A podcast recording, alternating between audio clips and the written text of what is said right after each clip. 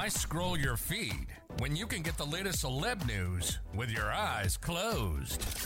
Here's fresh intelligence first to start your day. Former Real Housewives of Atlanta star Cynthia Bailey's ex husband Peter Thomas' Miami restaurant was dragged back to court over an alleged massive debt owed to a landlord. According to court documents obtained by RadarOnline.com, Bentley Bay Retail, the landlord for Peter's restaurant Bar 1, demanded he cough up $505,134 immediately. Thomas Bar 1 has been open since 2019. As we first reported, last year, Bentley Bay sued Thomas Company after it allegedly failed to pay rent and other fees on the waterfront location.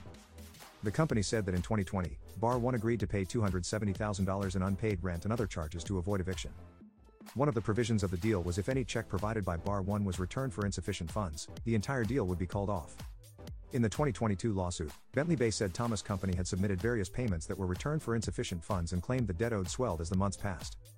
As a result, it demanded Bar 1 pay $422,000 in unpaid rent, outstanding costs, utility charges, and sales tax owed.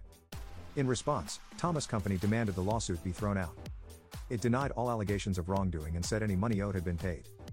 In a new filing, Bentley Bay said they reached a private deal with Thomas in May 2023 where he agreed to pay $470,000 but failed to pay the amount owed.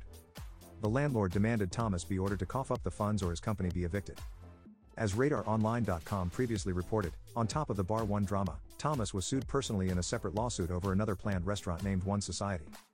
Thomas revealed plans to open the upscale supper club in 2022 and said he would invest $3 million in the project. The project never took off and the landlord for the spot where One Society was to be located sued Thomas over unpaid rent. The business was ordered to turn over the keys to the landlord and vacate the premises. Now, don't you feel smarter? For more fresh intelligence, visit radaronline.com and hit subscribe.